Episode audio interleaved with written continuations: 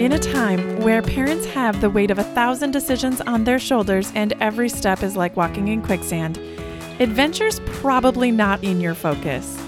However, research shows families who adventure are more resilient and have significantly healthier minds and bodies.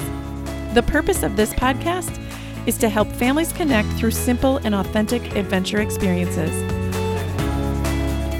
Welcome to Ordinary Sherpa your online community designed to help you connect, reach your summit, and create meaningful adventure experiences with your family. Hello, and welcome to Ordinary Sherpa. I'm your host, Heidi Dusick. About this time of year, every year, our family is off adventuring. So I want to share a quick update and just mention some things that are going to be happening on the podcast. I am taking some intentional time with my family adventuring a considerable amount this summer, but I also wanted to model the lifestyle that I talk about on the show. So I have pre recorded several episodes throughout June and July. And there also will be episodes dropping. We're still dropping episodes every week. Okay. So there's no change there. You'll still hear me each week if you are subscribed. However, I am going to be including a couple best of replays from some of the early days of the podcast. Perhaps some of you haven't had the chance to listen to, or maybe have skipped over those. And I just wanted to use those to bring you back to some of the origin story of Ordinary Sherpa. I have been inspired. I want to do less. And this summer is a great opportunity to slow down and be present. And I will periodically be checking email, but generally, you're just going to see a little bit less of me. If you would like to go deeper on our lifestyle design and get ready for fall, you might appreciate reading my book. So if you're feeling like you're missing out, the book has a lot of how we've gotten to where we are today. Beyond Normal, a field guide to embrace adventure, explore the wilderness, and design an extraordinary life with kids is available on my website or on Amazon. It goes great while camping or sitting next to a babbling brook or spending some simple time outdoors this summer. And you can find the links to purchase that on my website, which is ordinarysherpa.com. This is my attempt to do better. And that is going to pair very well with our episode today doing better. Doing better is a growth mindset. It's believing that we can all change and learn new things no matter how old we are. Part of how I landed here was because I understood the neuroscience around neuroplasticity that our brains are constantly evolving based on what we learn. It's not static. Our brains are not plastic. They are very malleable and we can learn new things no matter how old we are, which is why I thought this episode is something that needs to come to light. I am not good at this, right? It's something I aim to do better at. And I think many of us probably are. It's really hard to be perfect in travel, and especially sustainable travel. I really don't believe in perfection. That's why I chuckled. So I had been looking for someone who could share concepts of sustainable travel, who could dive deeper into how to travel better. I wanted more than just natural roughing it type experiences because quite honestly, if things are going to be harder, I don't know that I'm going to willingly sign up for them. But I also know that it's just not as realistic for me, especially if I've got a couple kids in tow. I also wanted to do something more than just talking about what's trendy. You know, eco friendly accommodations all of a sudden have this appeal to people, and businesses are catching on. I wanted to dive deep into sustainable concepts like carbon offsetting for dummies, the convergence of minimalist principles and environmentally friendly power of less. I was excited when I found our guest website where the homepage highlights it's not about being perfect, it's about doing better. She uses a different way of doing something familiar, in this case, a different way to travel and you will soon realize or recognize the alignment to the principles of untourism and might even see small businesses doing sustainability travel well on her website. So, while riding up the escalator at TravelCon, I shared I had a podcast and she and I exchanged business cards, and I immediately made a note to follow up with her.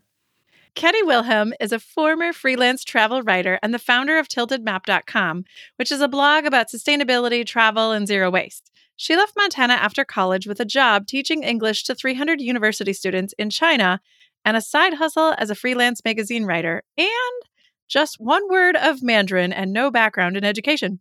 She determined her husband was the right partner after two months living in a minivan and many other adventures.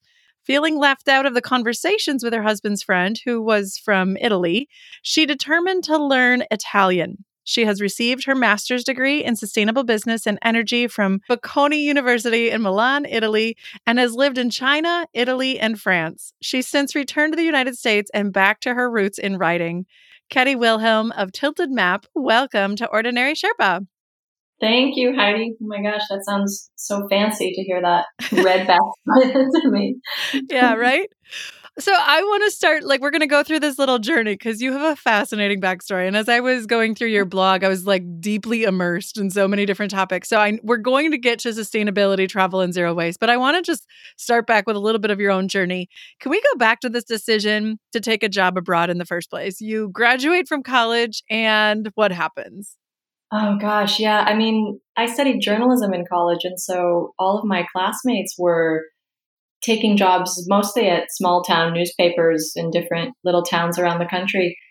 And I just didn't want to do that. It's like I didn't know what I wanted to do, but I just I wanted to go abroad. That was the thing that had always interested me my entire life.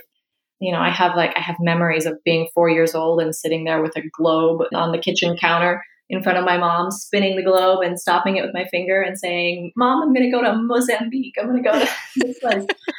and I don't know, I don't know where it came from. I got to travel a lot in college, luckily through different programs and semester abroad and stuff like that.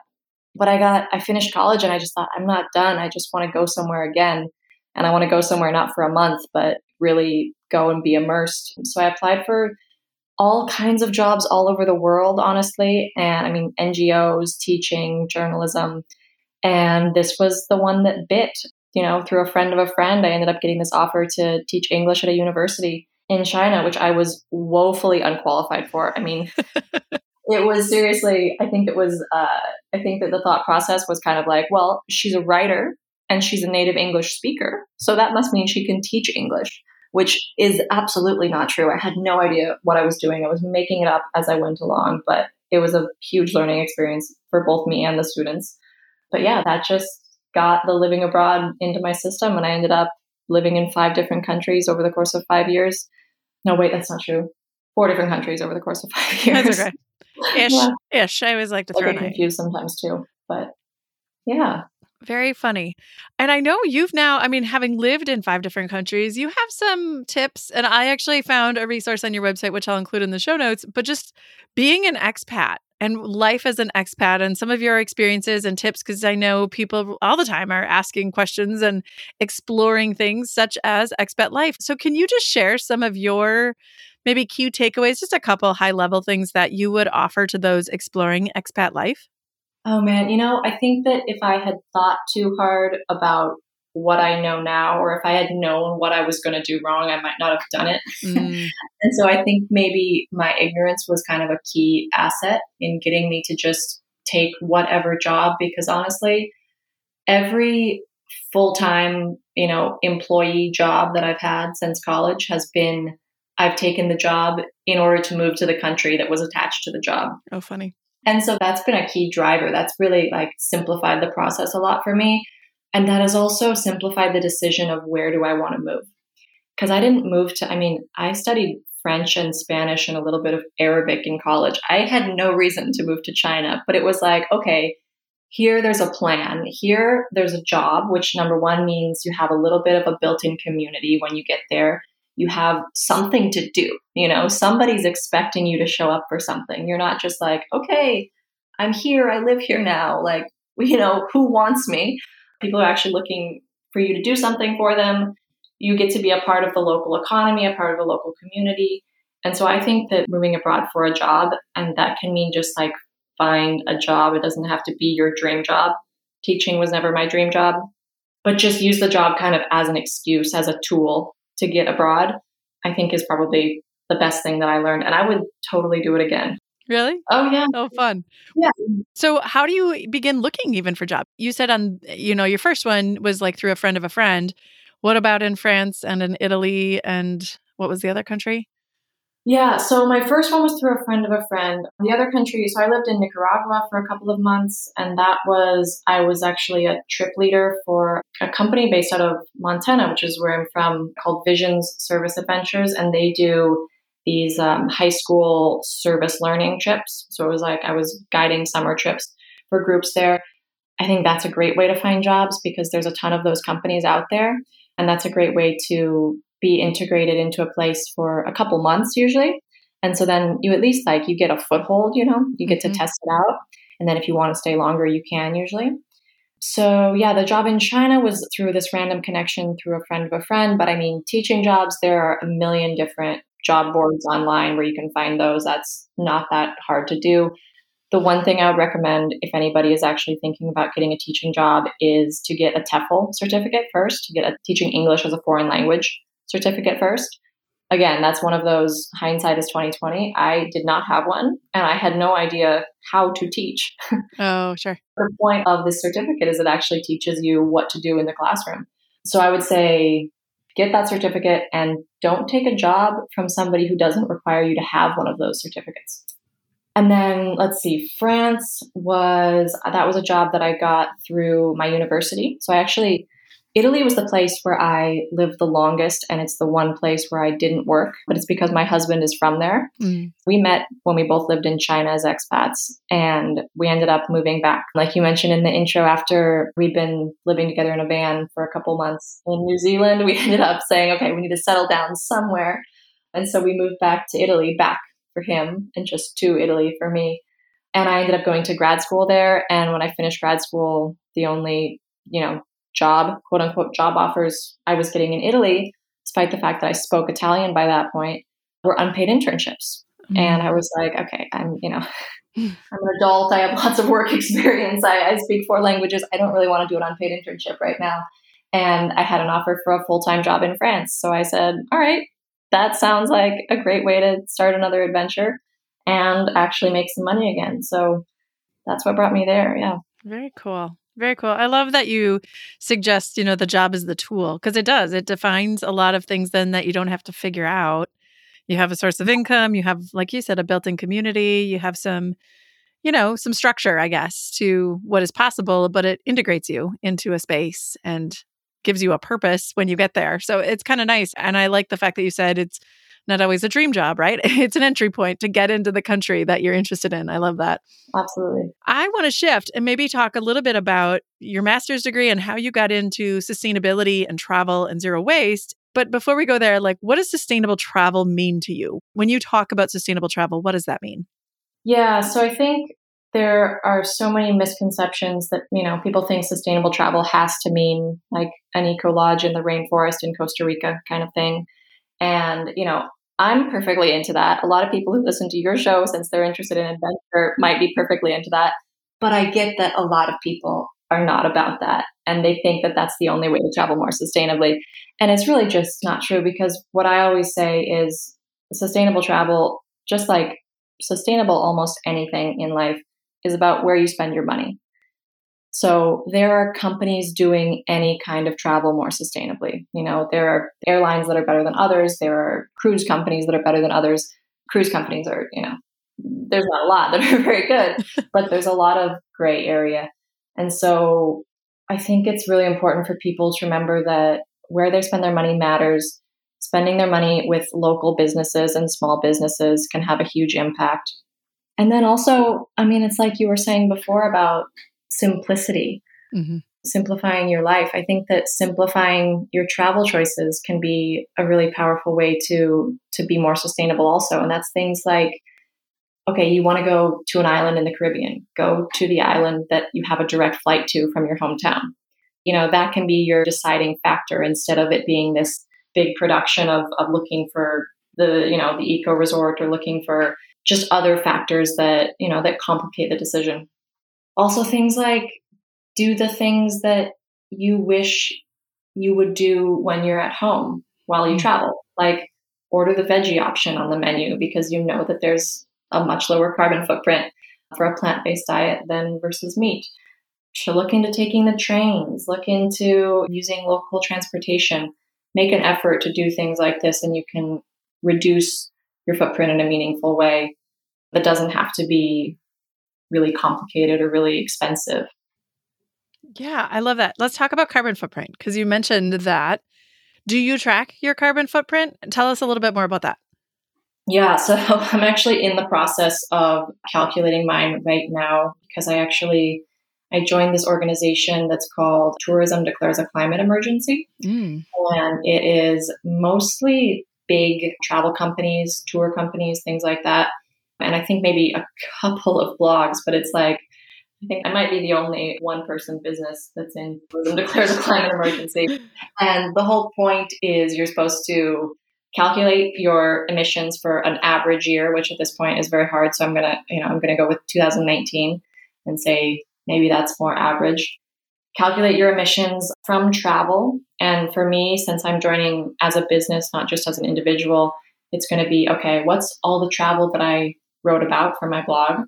But then also emissions from things like my website, my home office, stuff like that. And then figure out how to reduce them. Because that's like, that's really the most important thing both for individuals and when you're looking for more sustainable travel companies, you want to be looking for companies that talk about carbon reduction before they talk about carbon offsets. Okay. I'm going to end up doing some offsetting also because part of Tourism Declares a Climate Emergency is calculate your footprint and then reduce it by 50% or something like that. So that's, you know, considering that I write about travel, I fly around the world, a lot of that is unavoidable. It's going to be offsets. But you really want to look for companies that are talking about reduction. Oh, interesting. Yeah. Can you just dive deeper into like I just want to make sure my listeners understand what is carbon offsetting and carbon footprinting? Like how do they calculate that and what does that actually do for the environment? Why is that better?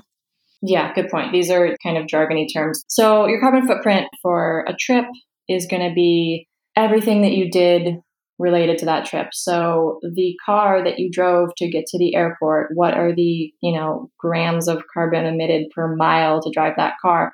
the flight to the location. Once you get to the location, what kind of food are you eating? Like I was saying before, you know, eating beef is going to have a much higher carbon footprint than eating vegetables. Is the food imported in that location? That's going to mean additional carbon footprint for your diet there. Um, what kind of hotel are you staying in? What is the power mix, which means how is the electricity generated mm. in the place where you're staying? So that gives you what's the carbon footprint of staying in a hotel there. Ideally, you're looking for a hotel that has its own, you know, solar panels on the roof and produces its own renewable energy. That's great.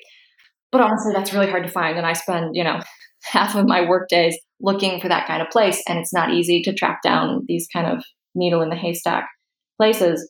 More likely, it's going to be okay, if you're staying in Norway, they have a lot of carbon free electricity produced there, which means that your hotel, because they have geothermal, they have a lot of hydropower with dams and stuff. So staying in a hotel there is going to have a lower carbon footprint versus staying in a hotel, I don't know, in Pennsylvania or something where there's lots of where it's lots of coal fired power plants. So that's the carbon footprint. I think that whenever I explain this to people, their eyes kind of glaze over, and I get it because my eyes kind of glaze over too. Like that's why I've been. This has been on my to do list to be like, okay, I need to do these calculations for six months, and I haven't gotten to it yet because it is just oh, it's so dense. Yeah, it's so overwhelming. It's so technical, and it's so easy to get lost in the weeds and to think like, oh gosh, it really matters that I figure out what kind of car I rode in to get to the airport for that flight. No, it doesn't matter. Like you should go for the big rocks, you know, put the big rocks yeah. in the jar before yep. the small rocks, that kind of concept. Look for the major pieces of the puzzle, which are almost always going to be flights, transportation, driving, also. Those are the first things to look at. Calculate those. The details, uh, know, the devil is in the details, but really it's not going to be worth your time. Yeah, I actually really appreciate right on like the home screen of your website. You say getting better is better than getting perfect, right? It's having this intention around knowing what certain things are better and working towards better as opposed to like having it all figured out and spending time glazing over the details and diving into like a research project. And I think that's what I'm hearing from you right now, right? Yeah. Is like, yes, you're doing it because it means a lot to your mission and what you're doing. And you want to you know, I, I think it's valuable and meaningful. And if you're someone that just cares about sustainability and travel and the environment and zero waste, like that doesn't mean you have to offset everything you do or reduce right. everything you do. You know, it's just a matter of like, how can I get better? Yeah. I mean, perfect is the enemy of good. Right. That's what I always say. And I think it's so easy for people, especially with something as technical as, you know, carbon offsets, carbon footprints, sustainability. It's so easy for people to be like, oh, that's hard. I don't get it. I feel like I'm probably doing a bad job of it. So I'm just not even going to try. I'm just going to kind of ignore it. And so that's what I try to avoid. So that was the first half of, of your question about carbon footprints. Carbon offsets, basically, in short, um, a carbon offset is applying a monetary value to every pound of carbon dioxide that's emitted. And then you're essentially making a donation to an organization that's doing something that will offset that carbon, which the most legitimate ones usually are like tree planting. That's one of the best ones to look for. There are lots of, I mean, I can get into more about what to look for and what not to look for if you want. Yeah. Yeah. Go ahead. Tell, I think it's just interesting more than anything. So it's helpful, I think, if people are curious about this to help know what they want to look for. Yeah, yeah, definitely. I, I agree. So for offsets, another way to look at it is it's essentially like you're taxing yourself for the carbon that you're emitting. So it's kind of like in a lot, you know, in some countries they do tax people for the carbon that they emit. We don't, but it's like you're applying a value which depending on different systems, different carbon offsetting programs that you can buy into, this is again like I'm going to go off in the weeds for a second, but some of them will apply a value of $1 per kilogram of carbon dioxide emitted. Some will apply a value of $900. So it's like you can really, you can really pay different rates for how much you decide that you want to tax yourself. But one of the most important things to look for is, yeah, sure, okay, what value are they saying that a kilogram of carbon dioxide has? Like I think the Obama administration used something like 50 or $60 a kilogram or maybe it was a pound. I don't actually remember, but either way, you want to look for programs that are local. So if you're looking for like a tree planting program, yeah, sure, you can definitely you can find really good third party certified, well run programs all over the world, and that's fine. I think a couple of the best ones to look for are Ecologi is one. It's, I think it's E C O L O G I. Another is the Gold Standard, and these are like just really well run programs where they're they're planting trees and things like they are keeping track of what's the tree death rate, right? Because it's not just okay we planted a tree now the carbon is sequestered because the, the tree has sucked the carbon out of the air and now everything is hunky-dory and we can just forget about it. There are programs where they plant a tree and then okay but is that tree going to be cut down to go to a paper mill in two years? Okay that doesn't count. Right. Are these programs making sure to plant trees in the right season which means that they're more likely to survive. Are they planting trees that are local species that are that should be planted in that place? And so, one, they're more likely to survive, and two, they're not introducing, um, you know, an invasive species to wherever they're doing this project. So those are a lot of things that you can look for um, with tree planting for carbon offsets, and there are a lot of things that, like, if you ask anybody who's running one of these programs these questions, they are going to have answers for them if they're legitimate, you know. So it's very easy to be as long as if you know what questions to ask. If you ask what's your tree death rate, that's something that any legitimate program is tracking.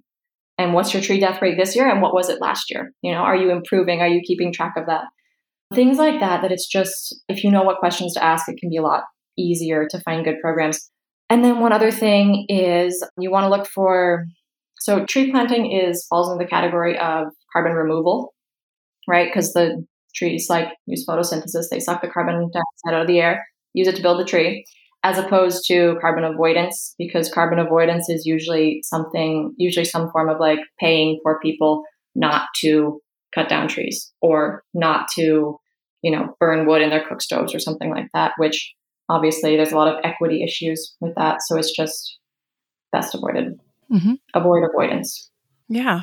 Interesting. Uh, we kind of went down the rabbit hole, but I thought it was fascinating. I really appreciate that because I have really very limited knowledge myself. So that's why I just wanted to like pull the curtain back a little bit so people understand like this can get really complicated but here are some simple ways. I want to start bringing us back out to some of the simple ways though. Like what are some of the things you've noticed in travel? You mentioned early about like where you spend your money and buying local is really important. Can you share maybe a couple of locations that are good in the sustainability and travel space you know that you prefer to visit? And share maybe kind of pros and cons to those experiences versus maybe one that's not as good. And you don't have to like name names. I mean, name the ones that are good. but, but, you don't necessarily have to like point out all the bad ones per se. I just yeah. I want some comparison value. Yeah, for sure. Well, honestly, this is one of the things that I really want people to understand more is that there isn't one people ask me this all the time, what's the most sustainable place you can travel? It depends on what you do when you get there. Right. That's what I would say. So, I mean, I just came back from a trip to Mississippi to the Mississippi Delta region, which is one of the poorest areas in the country by a lot of statistics. Also, very culturally rich and very beautiful with lots of history and a fascinating trip. And I was staying in a hotel there that is owned by a local nonprofit that funds an artist residence for local artists that's doing, you know, that all of their toiletries were all these refillable things instead of the single use plastic shampoo bottles the air conditioning was set to like something comfortable. It wasn't like you walked in and it was 60 degrees. They were doing everything right and they were in the Mississippi Delta. You know, this is not Costa Rica. This is not Norway. This is not the places that people think of when they think about sustainable travel. So it really is about seeking out places like that to make any place that you're going more sustainable. And that's hard. Yeah. I totally that that's hard. So that's what I try to, I mean, that's the kind of thing that I try to shout from the rooftops about on my blog is when I find places like this, I want people to support them because I want it to be profitable for these mm-hmm. businesses to be doing all of these things right because that's not cheap, right? But when I find something like that, it's like that hotel like that is gold. It's called the Travelers Hotel, by the way, in Perfect. Clarksdale, Mississippi. Awesome place. Yeah, I just wrote a whole article about that. Another great example, another on the positive side example, was a place that I visited this fall, an island called Paros, Paros, um, P A R O S, in Greece. And what I love about this place is there's a local organization there called Clean Blue Paros that is trying to essentially get all the local businesses to stop using single use plastics. And so I noticed a difference. This organization has been there, uh, I think maybe about two years or something like that. And I noticed a difference between traveling around that island versus traveling around Naxos, which is the island right, you know, 45 minute ferry away. That when I would ask a bartender to refill my Nalgene bottle on Paros, they were totally used to it. They were totally fine with it because this organization has been there and they've been developing that culture. And so, they, and also developing literally the infrastructure because now all the bars will have filtered water dispensers because it tastes a little better than the tap water, even though the tap water is totally potable. But on the next island over, there's none of that. And people still, A, want to sell me a bottle of a plastic bottle of water, B, that the tap water is poisonous. And they're just not, you know, they're just not there yet. So if you're just saying, I want to go to a Greek island for a vacation, if you go to Paros, you're going to have automatically a lower, a smaller footprint than if you go to other islands because of this local group doing something really special there.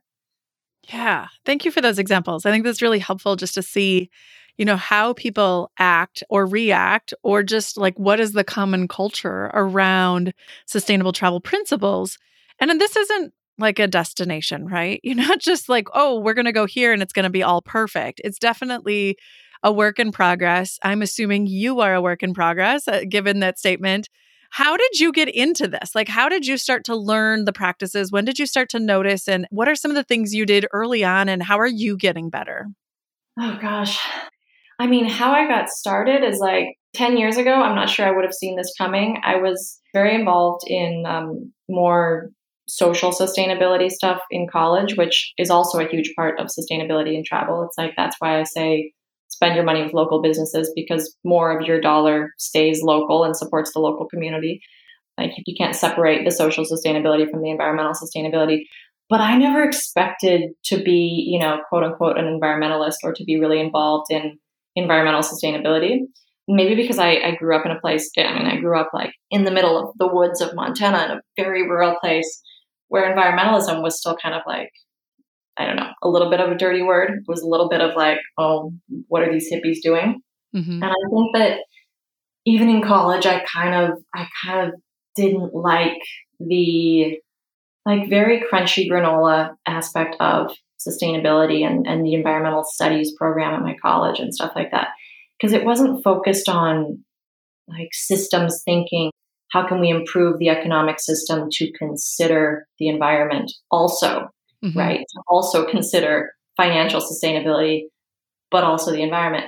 It was just, it felt just kind of like, you know, we're going to go off and live our own separate life and make our own deodorant and, you know, do all this stuff, which is like, okay, great. If you want to do that, that's, that's fine. Right. But for me, like, I want somebody else to make the deodorant for me. I want them to do it well and I want them to not, you know, not create a bunch of unnecessary waste. I love how sustainable travel kind of lets you be part of the larger economy, but finding ways to do better within that system. Yeah. That makes sense. And like you had said, you know, there's things even in the intro, you know, it's about doing better, but also like reducing your waste, reducing the amount of single use plastics. It's interesting. I read, actually, I haven't completely read, I'm reading a book and I can't even tell you what the name of it is now, which is horrible, but I will put it in the show notes because I will go look it up now because I can't think of what it is. And it starts comparing like, you know, we talk a lot about, you know, single use plastics are bad. You know, it, we kind of put that like bad term on it, but yet to give you an example, the straw thing was kind of interesting because uh, there was like a social phenomenon about a turtle who got a straw stuck in it, and it kind of created this big outcry. And then there were things that were happening. So straws were banned and we were using different types of straws. And that's not necessarily bad. However, some people have replaced it with like a different type of lid that actually uses more plastic than a straw. So it's kind of like, well, you know, we kind of missed the point then. We didn't really solve the problem because we still are creating waste. It's not a sustainable option that's replaced it. And I think sometimes just because we, you know, we're focused on one piece of it, like reducing single use plastics, we also kind of lose the cart or we maybe put the cart before the horse or we lose the forest behind the trees or something because we also forget that there are other ways that we can be sustainable or reduce our waste beyond just I'm single use plastic. And again, I know that's just one example of a sustainability movement, but you know, we've talked a lot about having your own refillable water bottle that's not recyclable versus having a glass glass that is recyclable and it's easy to break down, you know, it might break. It's not ideal when you're traveling or uh in, you know, an airport or something like that. You know, it doesn't travel well obviously, but it is actually better to have a glass glass than these new trendy water bottles that have come about. So those have been really interesting things to think about as well is does the container that I have is it recyclable? And so I think, you know, those types of things have also been interesting for me. And I know for a long time you talked a lot about the trees. I live in Northeast Wisconsin and it's paper mill, you know, area. And so we were educated for a long time that when the trees are cut for paper mills, they're also replanted. And paper is actually recyclable. So cutting mm-hmm. trees to make paper is not always the worst enemy. We also need to think about what isn't recyclable and how are we reducing those things because those are the things that are ending up in landfills. So it's been really interesting journey for me as well. But yeah, I was just going to say, you know, I think if I was now, if I'm a traveler, especially, you know, and I always focus, a lot of my audience are travelers or adventure families. What are things that just like we should be conscientious of, you know, in terms of being better?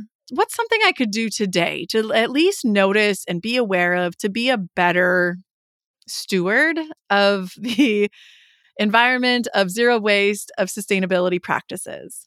Oh man, Okay, there are so many thoughts about all the things you just said. Before I get to the question, just about the idea of like, yeah, cutting down trees for paper is not bad. I totally agree. Like, I use right. paper all the time. Cutting down trees for paper is not bad.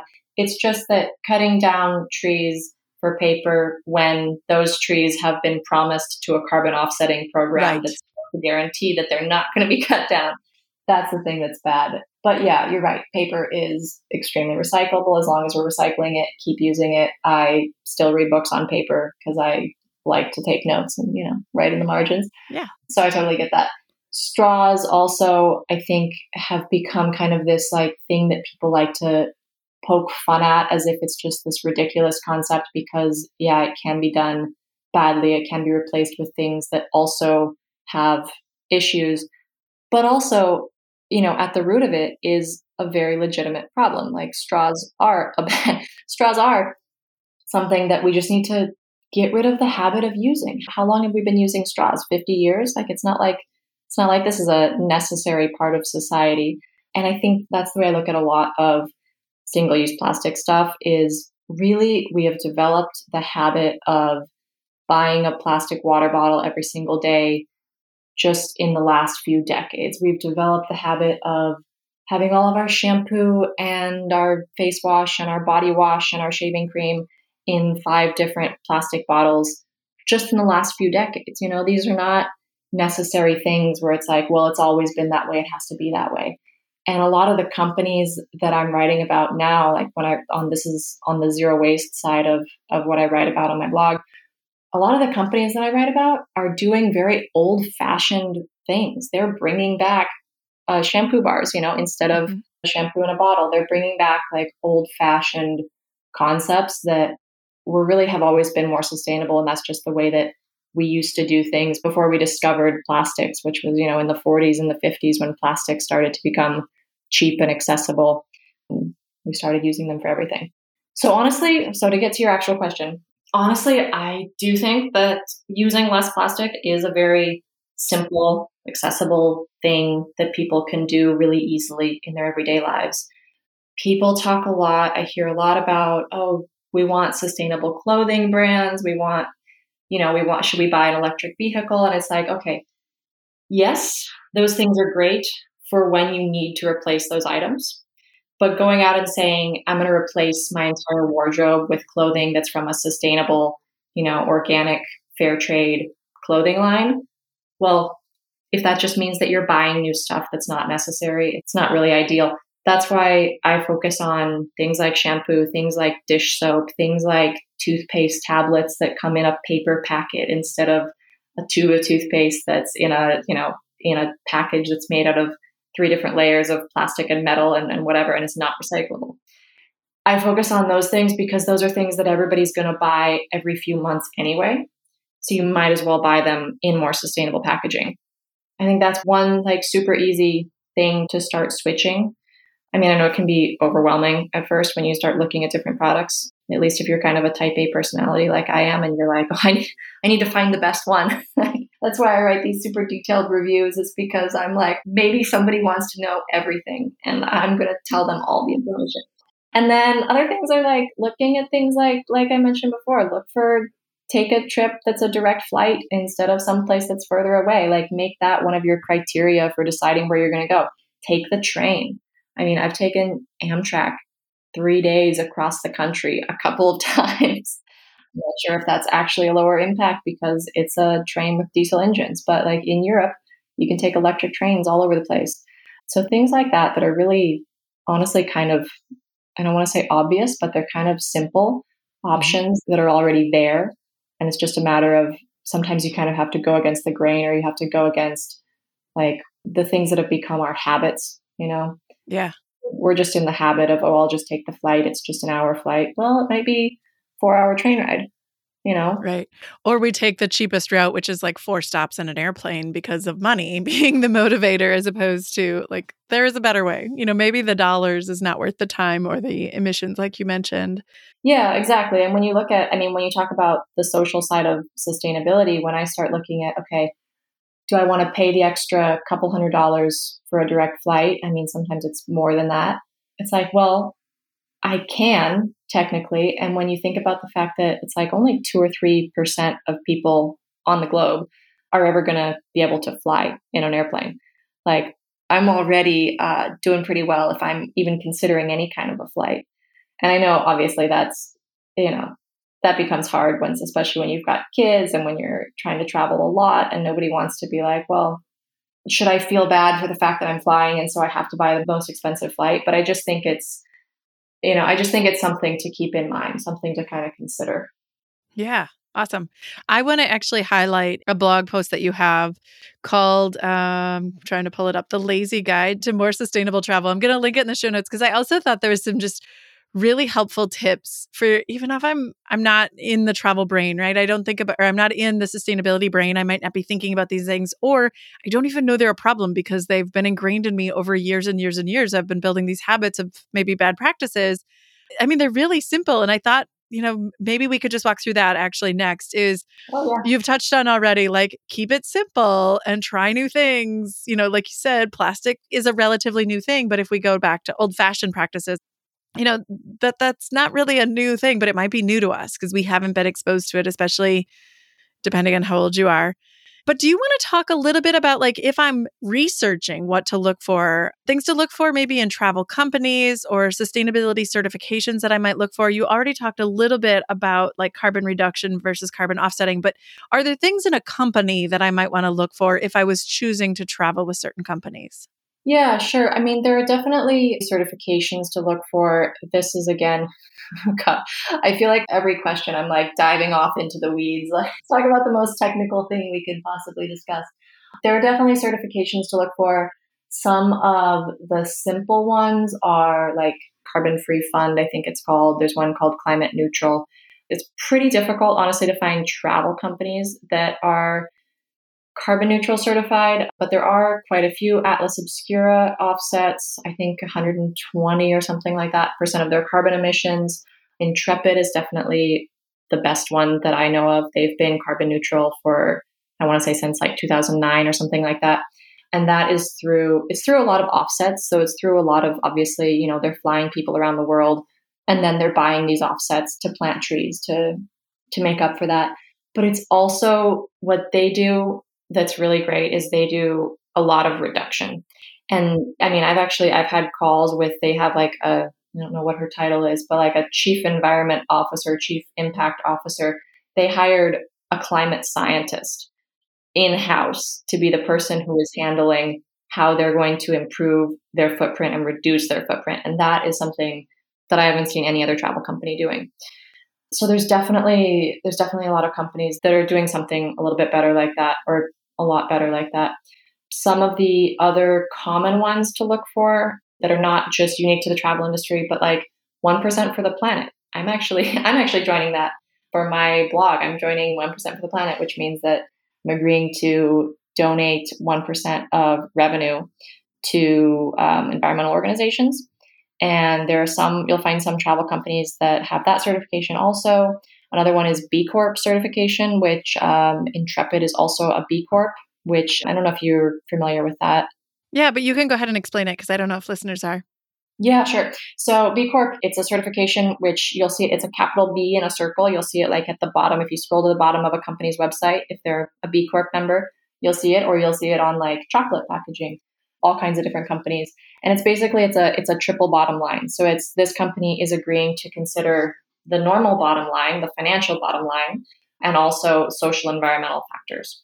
So it doesn't mean necessarily the same thing for every company, but usually it's like they they have a lot of different environmental sustainability practices and also, you know, fair hiring practices, avoiding sweatshop labor, health and safety for workers, stuff like that.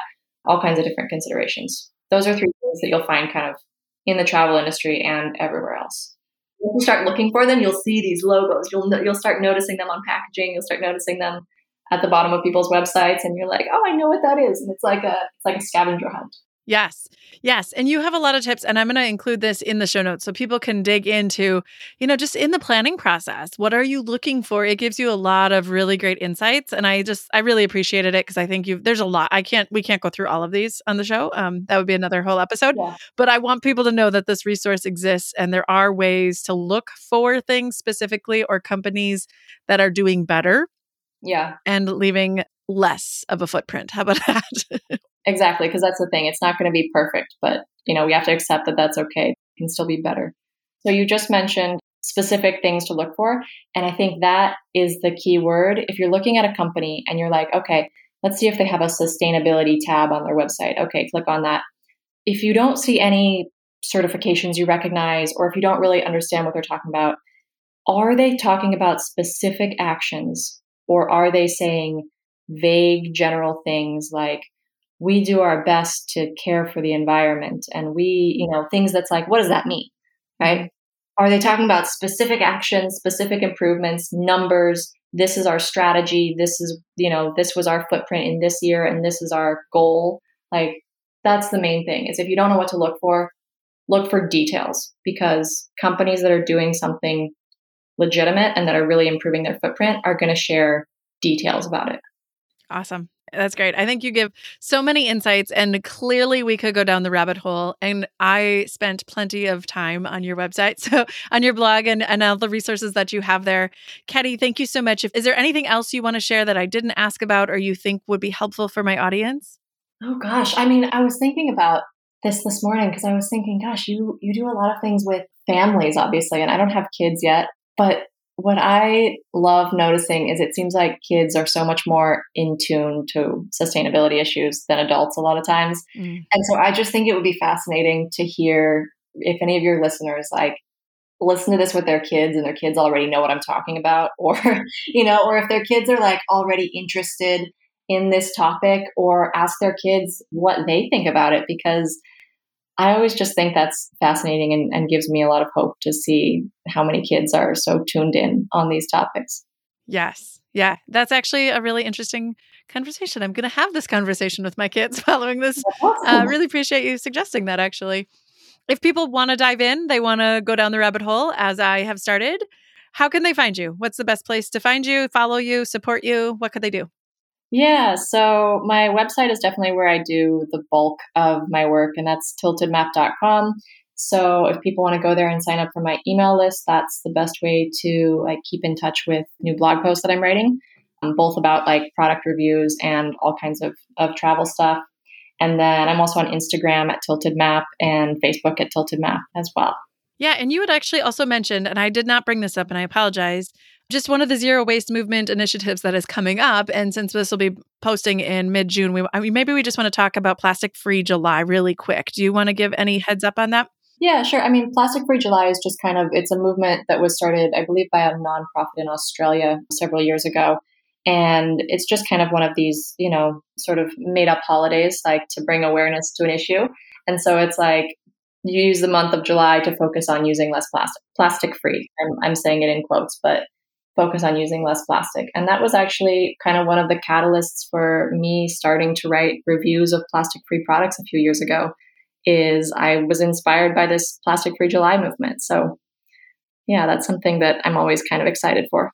Very cool. Yeah. And it could be simple things. Like I said, that I'll link the lazy guide to more sustainable travel too, because I think it starts to give you some tips on how could I do that? What are some of the products that I might want to use instead? Or even things like the packaging that they use. Do they use paper instead? So I think it's a, it'll be yeah. really interesting.